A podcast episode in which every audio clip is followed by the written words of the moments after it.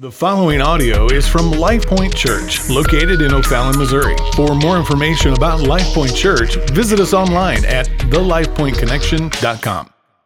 Well, good morning. At this time, the kids can go ahead and be dismissed to their classrooms. And if you have Bibles, go ahead and grab those and open them up to Acts chapter 2. How many of you guys are excited for the word today?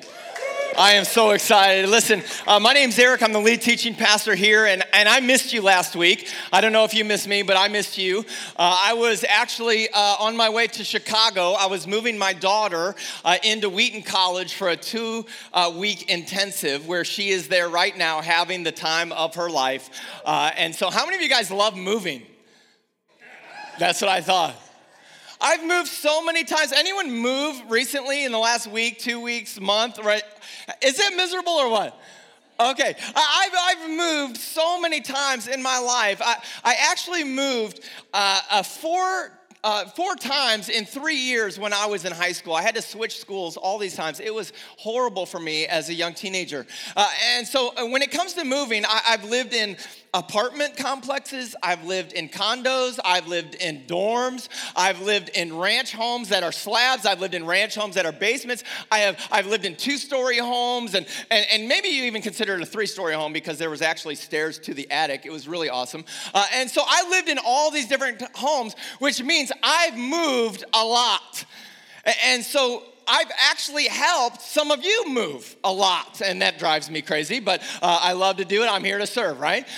And so the home that I live in now, you know, my wife and I, we would tell you that's probably our forever home, but it's not really our forever home. Sorry, babe. Our forever home is in heaven, amen? And so I am preparing for one more move, and that is my permanent move. When Jesus returns or decides to call me home, I'm ready to move there. And so we've moved multiple times. We've moved throughout our lives, and the scripture is going to tell us today that we're not done moving. As Christians, we're not done moving, and so every time you move, it takes hard work, it takes preparation, it takes determination, it takes a little sweat and tears, amen?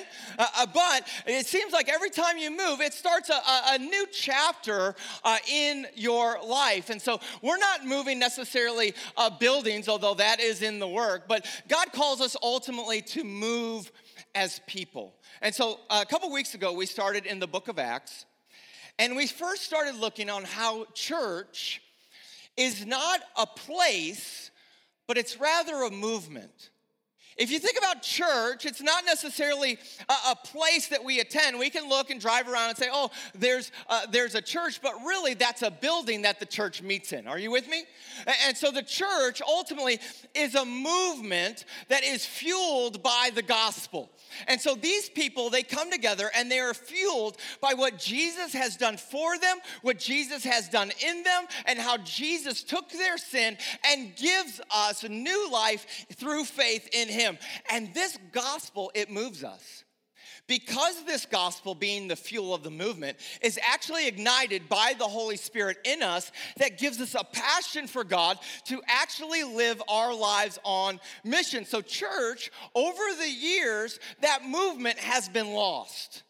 I don't know if you realize it, but if you look at how the church started and where the church is now, it is still moving. Don't lose hope. It is advancing. The gospel is going forward because Jesus said it would go forward.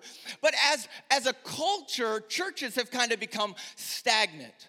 They've become comfortable with where they are spiritually. And most people see church as a place that we go or an event that we attend. And so if you think about it, churches have not become highways for the gospel to reach the ends of the earth. They become cul-de-sacs where we all just simply gather around.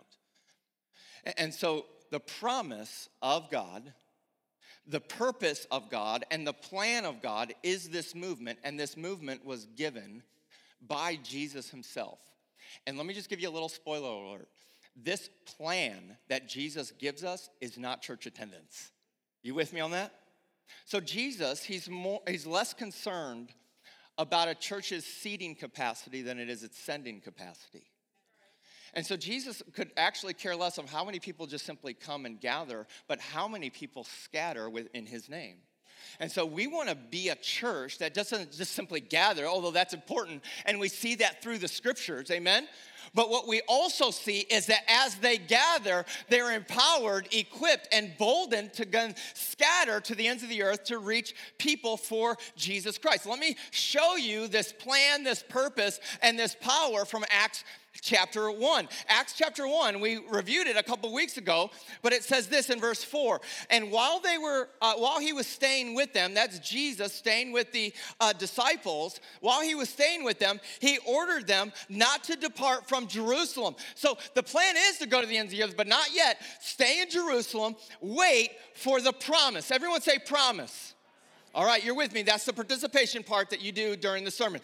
Promise, okay? So wait for the promise of the Father, which he said, you heard from me, for John the Baptist baptized with water, but you will be baptized with the Holy Spirit not many days from now. And so some people are like, okay, Jesus is going to send the power of the Holy Spirit. You're going to be baptized in the Holy Spirit. And some people are like, well, what does that mean? He explains it in verse 8, it says, but you will receive power, say power, when the Holy Spirit has come upon you, and you will be my witnesses. Everyone say witness. You will be my witnesses in Jerusalem and in all of Judea and Samaria and to the ends of the earth. So follow me. The promise is the power of the Holy Spirit. That's what Jesus said. I will send the promised Holy Spirit upon you. The purpose of the power is to witness about Jesus. Do you see it in the text? And so you're going to receive power. Why would I need power? Because you're going to need power to witness about Jesus Christ. And the plan then is to proclaim Jesus to the ends of the earth. To the ends of the earth. And so the promise is the power, the purpose is to witness, and the plan is to go to the ends of the earth. So the promise, purpose, and plan was given in Acts chapter 1, but the church wasn't formed until Acts chapter 2. Think about that, which means the mission always comes first. The mission to reach people with the gospel and the glory of Jesus Christ was already in motion, already in place. So God doesn't start with the church. He starts with the plan to reach the earth. And then God empowers his church to fulfill that purpose. And so as a Christian, if all you do is walk into a place and you're not walking in the mission of God, you miss walking in the purpose that God has for your life. If all you simply do is just come and attend church and never ask God to use you for his plan and purpose, a power of the Holy Spirit to go and bear witness, then we miss out on the power, we miss out on the promise, and we miss out on the purpose. So let me ask you, is Christianity for you a set of beliefs in which you consent to? Here's the list. This is what we believe. This is what we understand the Bible says to be true. And then many Christians will say, okay, yes, I agree, check. Or is Christianity and following Jesus for you rather a spirit-empowered life that God has put in you in order to be a witness? Because there's a vast difference. Can we agree with that? I mean, that is two worlds apart. And so we will only understand the difference when we understand the mission of God. And the mission of God, the plan of God, is to reach all nations. Say all nations. And so the mission of God is in the plan of God for the glory of God to bear witness to the Son of God whose name is Jesus Christ. And that's the plan. And so Jesus tells us that in order for this purpose and plan to reach all people, it's going to need more than a mission strategy. It's going to need more than just simply a good outreach system, but it's rather going to need power from Christ himself. 3 years earlier, John the Baptist, he was on the Jordan, he was baptizing people, he was leading a movement for the glory of God. And John the Baptist would come, and the scripture says that he was full of the Spirit. And what he was doing is he was calling people to repent. That means to turn from their sin. That means to stop in the direction that they're going, turn and fix their eyes on Christ. So listen, some people say, well, I can't follow Christ because I haven't cleaned myself up yet. Listen, you don't clean yourself up. Just put your eyes on Jesus. He'll take care of the rest. Amen? And so here we are. John the Baptist would say, repent, turn from your sins, receive forgiveness of your sins, be baptized as a sign of the new relationship that you now have with God. And so John the Baptist made it clear that when the Messiah would come, he would baptize people not simply with water, but rather with the Holy Spirit. And that is exactly what we're about to read about in the book of Acts. Jesus tells them, wait for the Spirit. In other words, Jesus tells them, in order to be effective witnesses to the ends of the earth, you're going to need the power of the Holy Spirit, which means, according to Luke, being baptized with the Holy Spirit is not the same thing as being born again in Christ. Let me explain that to you. To be born again in Christ does require the Holy Spirit.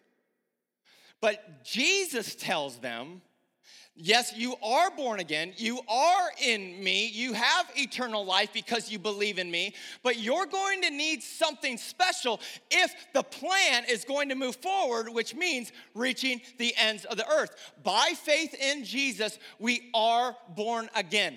There's a supernatural work of the Spirit in your heart when you hear the gospel and you say, I need Jesus. That's the work of God. Amen? It's not the work of you. You don't clean yourself up. You don't be a good boy, a good girl. God grabs you right where you are and says, I want you to be mine. And you say yes. Right?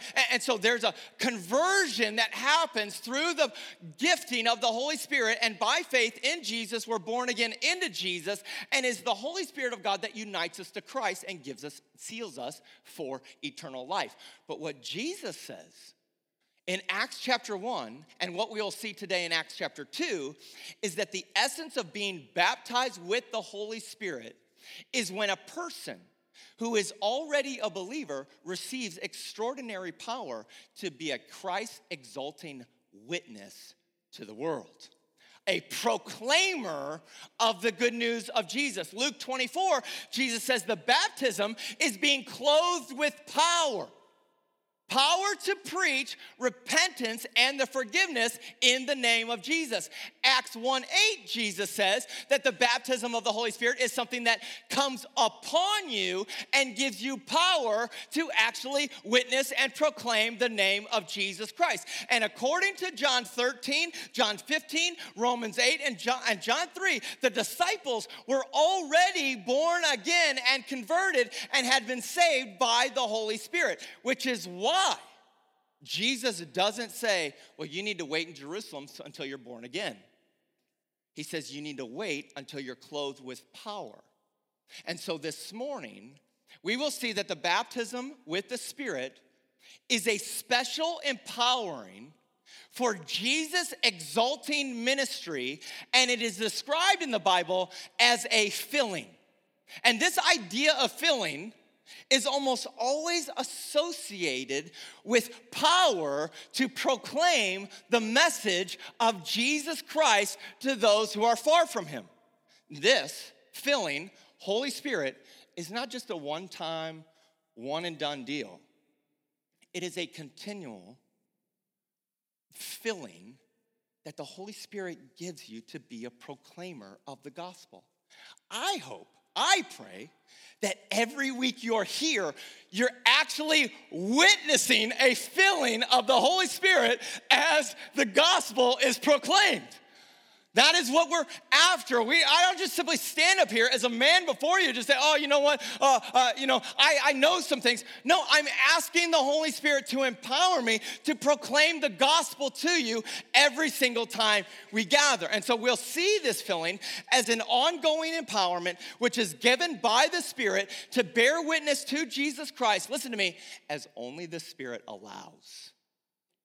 The filling of the Holy Spirit in extraordinary power is given to believers in Jesus to tell the world about Jesus.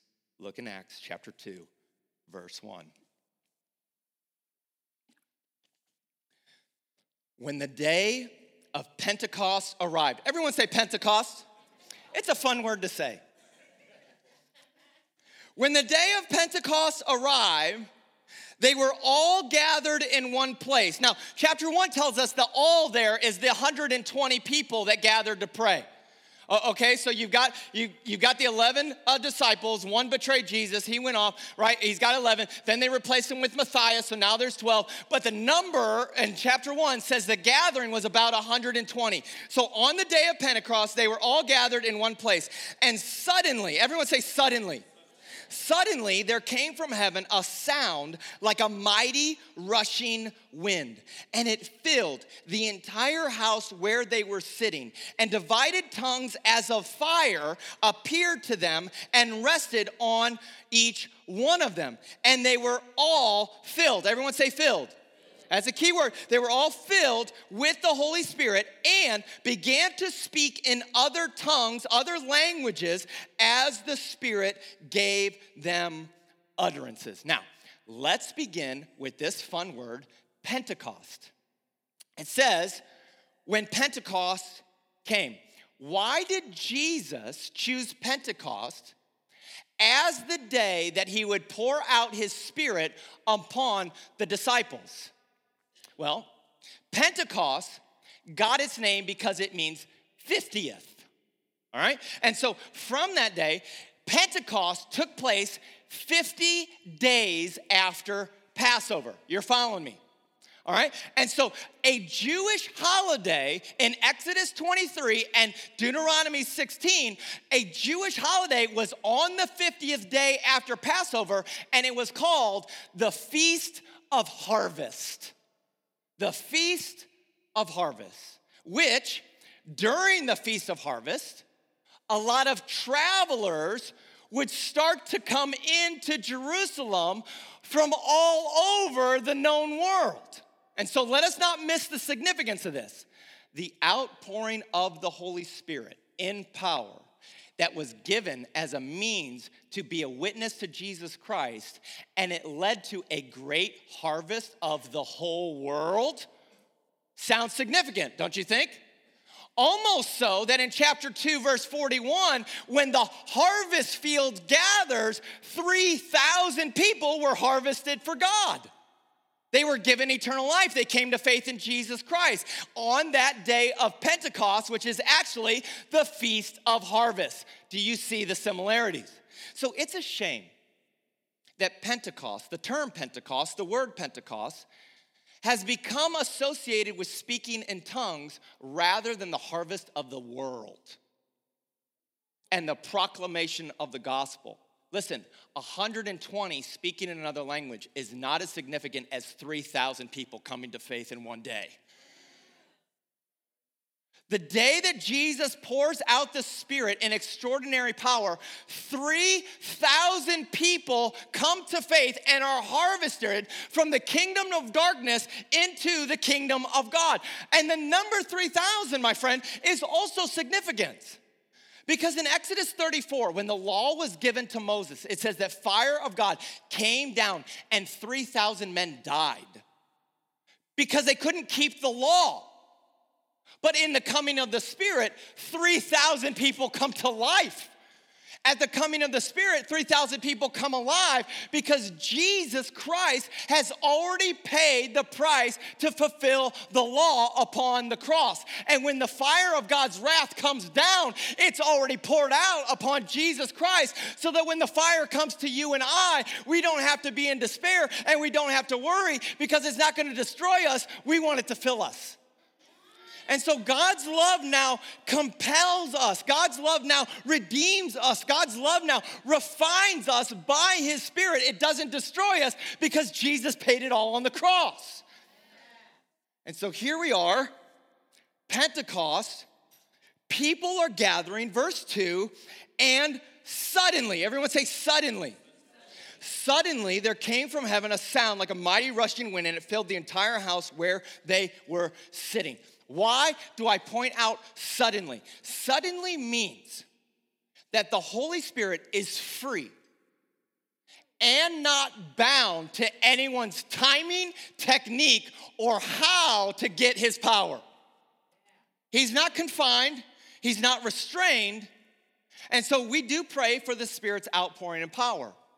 We bear witness with mighty words and the works of Jesus through the power of the Holy Spirit. But listen to me, we cannot make the Spirit come. When he comes suddenly. The Holy Spirit will never become someone's bellhop. You can't ring a bell and say, please come, O Spirit.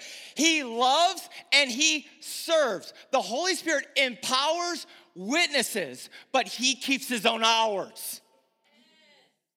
And so when the Spirit comes in power, he comes suddenly, on his own terms, on his own time, and he comes for harvesting. That's why he comes. It's time to reap the harvest of believers. It's time when the Holy Spirit shows up, 3,000 people come to faith because there's a proclamation of Jesus Christ through the power of the Spirit. And in this moment that the Holy Spirit came from heaven, he came in this moment like a rushing, mighty wind. And it filled the house that they were sitting. Look in verse 3. Whew. And divided tongues as of fire appeared to them and rested on each one of them. And they were all filled with the Holy Spirit and began to speak in other tongues as the Spirit gave them utterances. There are times that the Holy Spirit wants to make his presence known. Visible, audible manifestations. The Old Testament, the Holy Spirit traveled, a pillar of cloud by day, fire by night. Jesus' baptism, the Spirit fell, appeared like a dove upon him. In Acts chapter 2, we see wind and fire. In Acts chapter 4, a building shakes. In Acts chapter 6, Stephen's face was glowing like an angel. In Acts chapter 16, there was an earthquake. So follow me. At times, the Spirit can and does give visible or audible demonstrations of his presence and of his power. So the question is then, why does he do this for some and not others, or why at some times and not other times? Let me tell you why. Because the Holy Spirit is not fire. The Holy Spirit is not wind. The Holy Spirit is not a dove. The Holy Spirit is not a warm glow. God will not and does not use these manifestations in a way that we would confuse them with the person of the Holy Spirit and those things. So we can't just say, oh, the Holy Spirit is a dove. No, he's not. He's God. Yet he appears in ways that would show us his presence and his power. So the evidence of the Holy Spirit is not tongues, it's not fire, it's not wind, it's not a warm glow, and it's not fuzzy emotions. The Holy Spirit is God, and the Spirit of God is free to move whenever and however he sees fit. And so to equate, follow me, the move of the Holy Spirit with one or multiple of these ways is to actually limit the Holy Spirit to the way that we want, that we're comfortable with, so that we can somehow manipulate or fabricate some sort of counterfeit move of God. But the God of the Bible, the Holy Spirit, is not a puppet for our controlling. He is God. And he comes in power. And so he cannot be confined or manipulated to our emotional desires, but will come suddenly, however he desires. He will come in a moment, and he will come for the glory of God. Listen, not the glory of man. And so what we need to clearly see in the scriptures is that the power of the Spirit is given to the believers in Jesus for the purpose of telling the world about Jesus. So hear me. When the Holy Spirit comes and does fill the house, God decides to show his power so the people around see it, and it filled them with an overwhelming sense of God's presence. Imagine you're in a room, it starts tornadoing in here, and you start seeing tongues of fire fall on each one. All of a sudden, you understand now the presence of God is here. Amen? And then suddenly, the Spirit begins to transform their knowledge of God's presence to starting to experience God's presence. And that experience of God's presence begins to overflow in praise and proclamation. That's what happens. The reason I say praise and proclamation is because in verse 11, what were they doing? They were speaking the mighty works of God. So when the Spirit falls on them, they start proclaiming the mighty work of God. The literal translation is they're speaking the greatness of God. That's what's coming out of their lips, the greatness of God. If the Spirit was given them as utterances and the utterances was the greatness of God, then the fullness of the Spirit is to experience and speak about the greatness of God. That's what the Scripture would tell us. To be filled with the Spirit is to overflow into praise and proclamation of God's greatness. And our spirit-filled experience with Jesus transforms our understanding of Jesus for a passion for Jesus, and it leads us to tell the world about Jesus. It's like we experience God in a supernatural way that we can't help keep it in. This is the moment where the Spirit fills you with power. And let me tell you how you know. It's because every remnant of fear, timidity, and weakness is now swallowed up by the experience of God's greatness and his presence with you. And a tremendous boldness comes. A tremendous courage comes. And a zeal for Christ is unleashed. And to praise and witness of the glory of Jesus Christ. That's the promised filling or the baptism of the Holy Spirit that Jesus tells us about in chapter 1, verse 4. And so I don't say that the experience centers around speaking in tongues, but rather it centers around a passionate praise and witness for Jesus. Because when the Spirit fell on the church in Acts 4, the house was shaken, the fullness had come, the passion was there, the boldness was there, but there were no tongues, there was no wind, and there was no fire, but the Holy Spirit was present. How do we know? Because there was boldness to proclaim the word of God. In other words, God seems to give manifestations the way he pleases, and they're different times and different ways. But the manifestations, listen, they're not the center.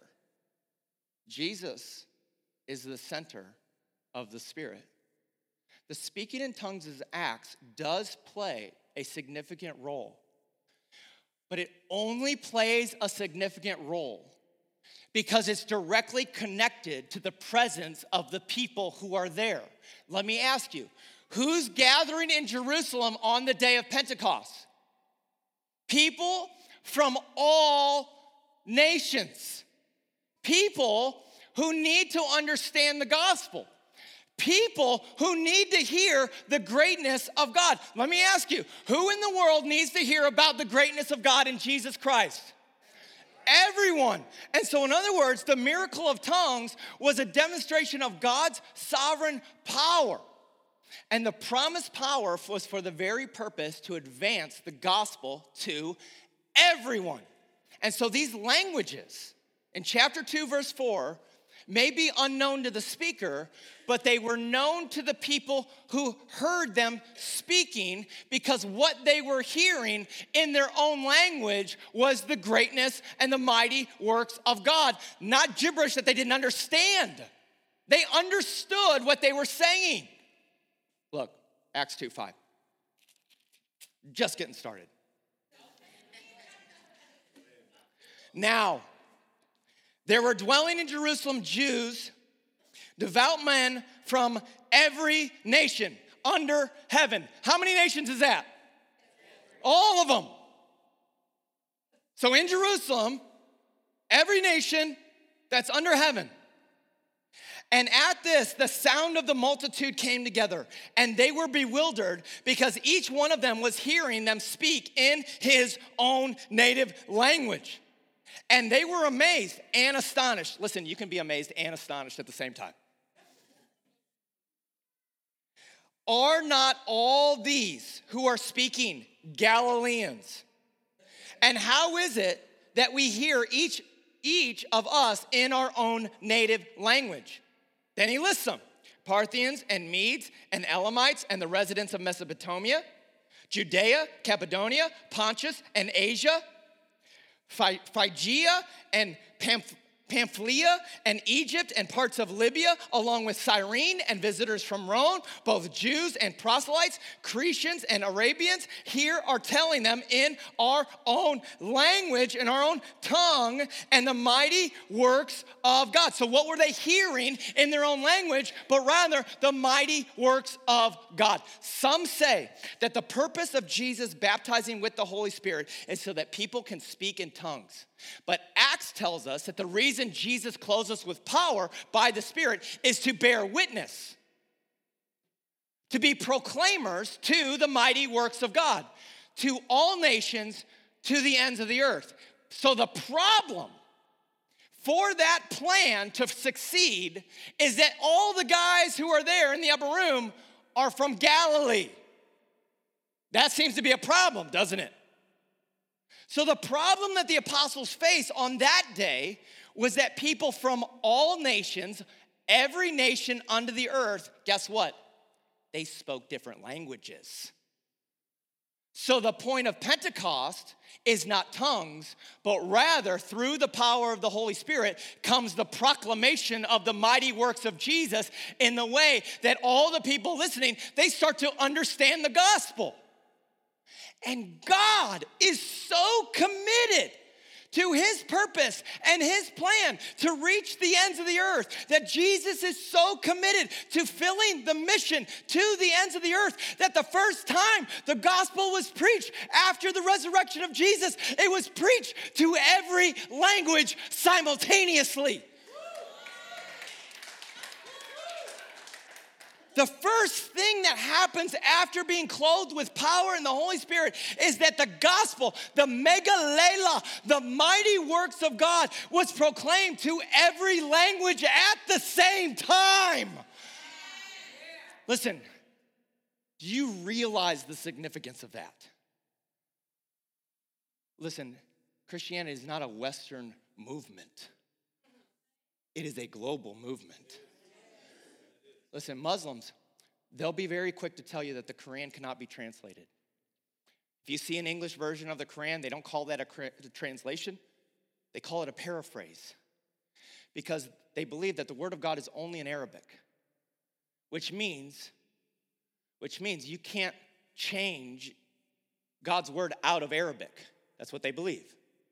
Muslims believe that God only speaks Arabic. So if you want to understand God, you have to learn Arabic, which happens when Islam comes into a culture. The priority is to permeate that culture and replace the culture with Islam and Arabic. So listen, the first time the gospel of Jesus Christ is proclaimed after the resurrection, the mighty works of Christ are proclaimed.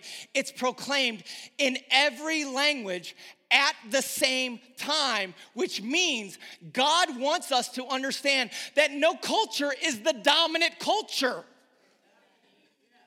but rather everyone or anyone who calls on the name of the Lord shall be saved. Let me ask you, how many nations were represented when 3,000 people were baptized?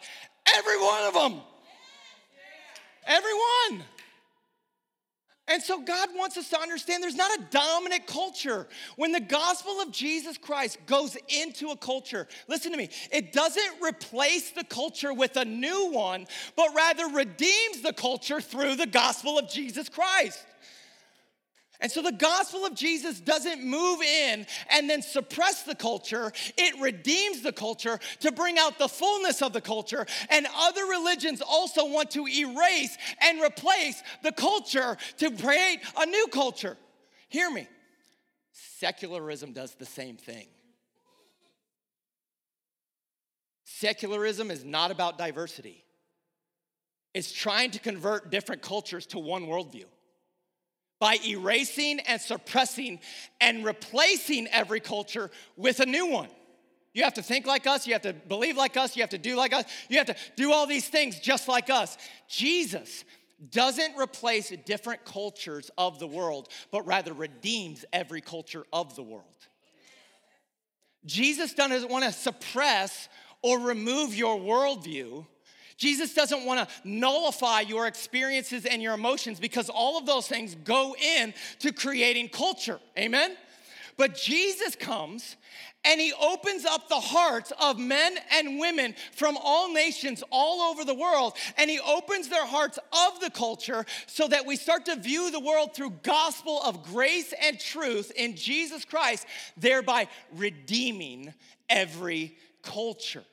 Which is why those who follow Jesus Christ were not forced to become Jewish. Those who follow Jesus Christ are not forced to memorize the Torah. Those who follow Jesus Christ are not forced to be circumcised or eat certain foods or dress a certain way or do certain things, but rather we're set free to follow and trust Jesus Christ as our Redeemer, the way that we live. And so the division comes is when churches say that in order to worship God, you need to dress this way, do these things, talk this way, sing these type of songs, but not these type of songs. You can only move this way, but not this way. You can only perform this way, but not this way. And for many of those things, maybe a completely valid way for you to show your devotion to God.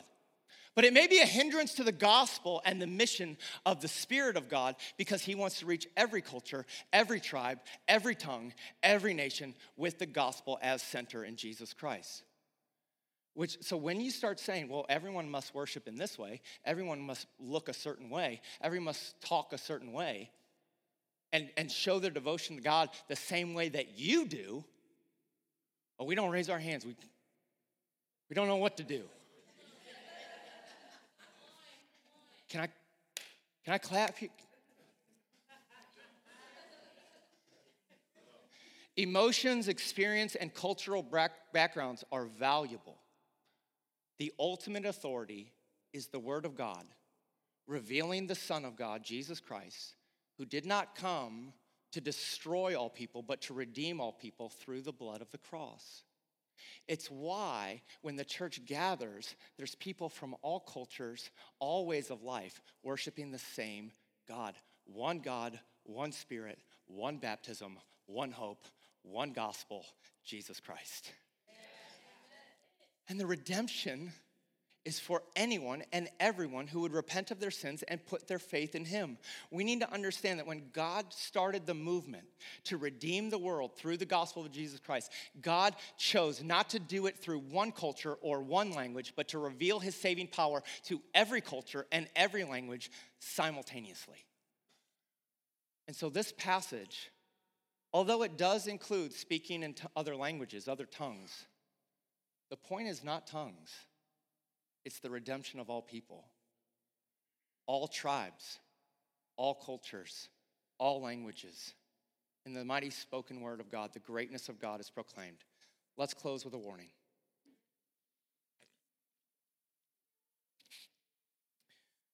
Verse 12, when the Spirit fell, they were hearing the mighty works of God, and all were amazed. Maybe not all believers, but they were all amazed and perplexed. It's possible to be amazed and perplexed at the same time. It's possible to be amazed and not real sure. They were saying to one another, what does this mean? But others were mocking and said, they must be drunk. The demonstration of God's power causes both amazement and perplexity. Amen? The perplexity gives way to do two different responses. Some people seriously asked, what does this mean? I want to inquire about this. I want to know more. Others simply mocked.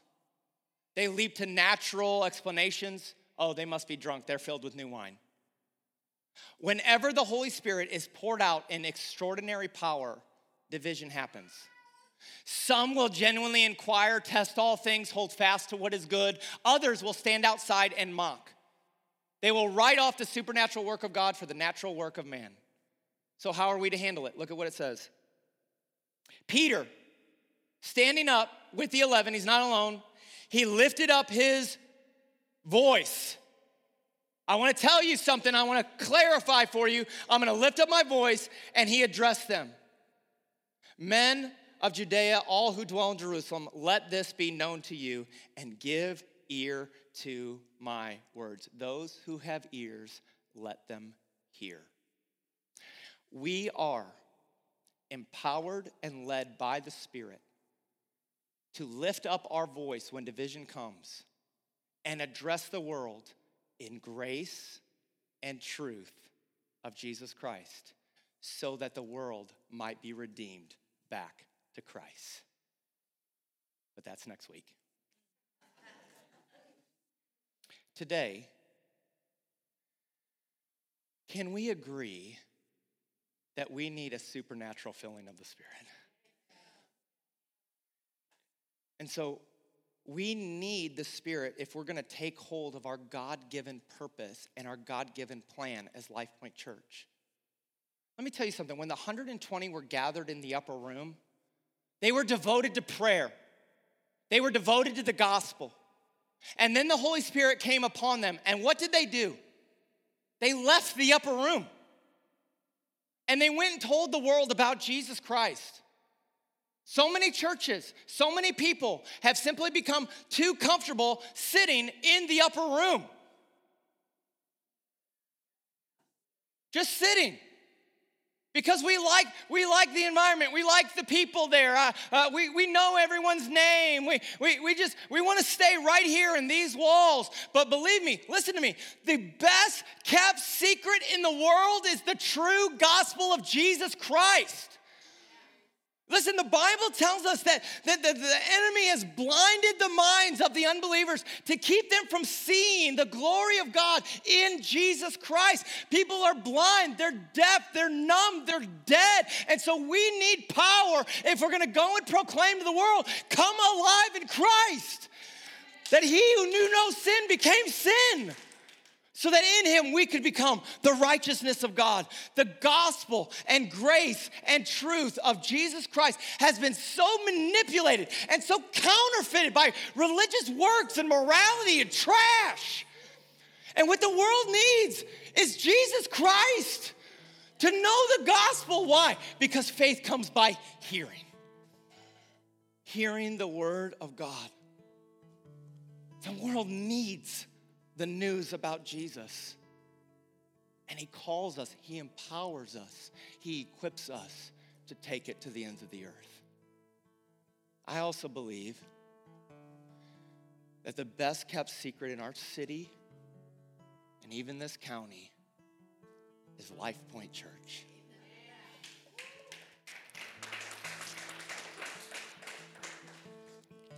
I know there are hundreds of churches, and I've been to many, many churches, but very few churches love and give and serve and are compelled by the gospel, unlike this church.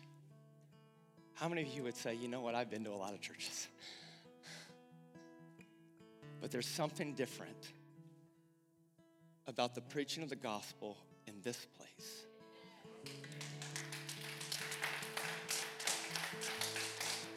The move of the Spirit in this place. And so you are the most amazing church, and I am so thankful that God has called me to be your pastor. And I will do it with all of my heart, and all of my strength, and all of my mind, and all of my soul, until the Lord calls me home. So listen,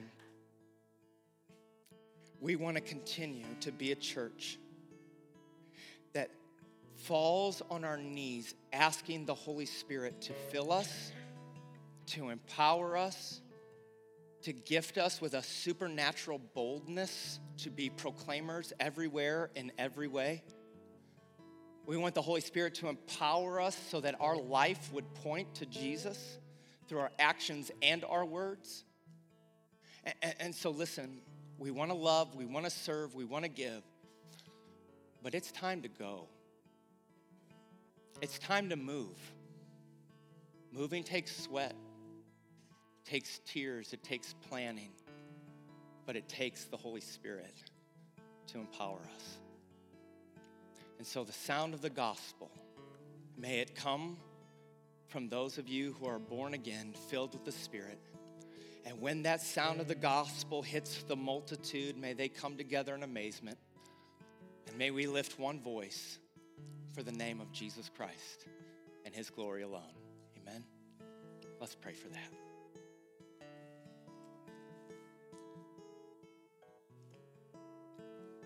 Holy Spirit, oh God, here we are, your children, your people. Lord, today I simply bow my heart before you, asking you, pleading you.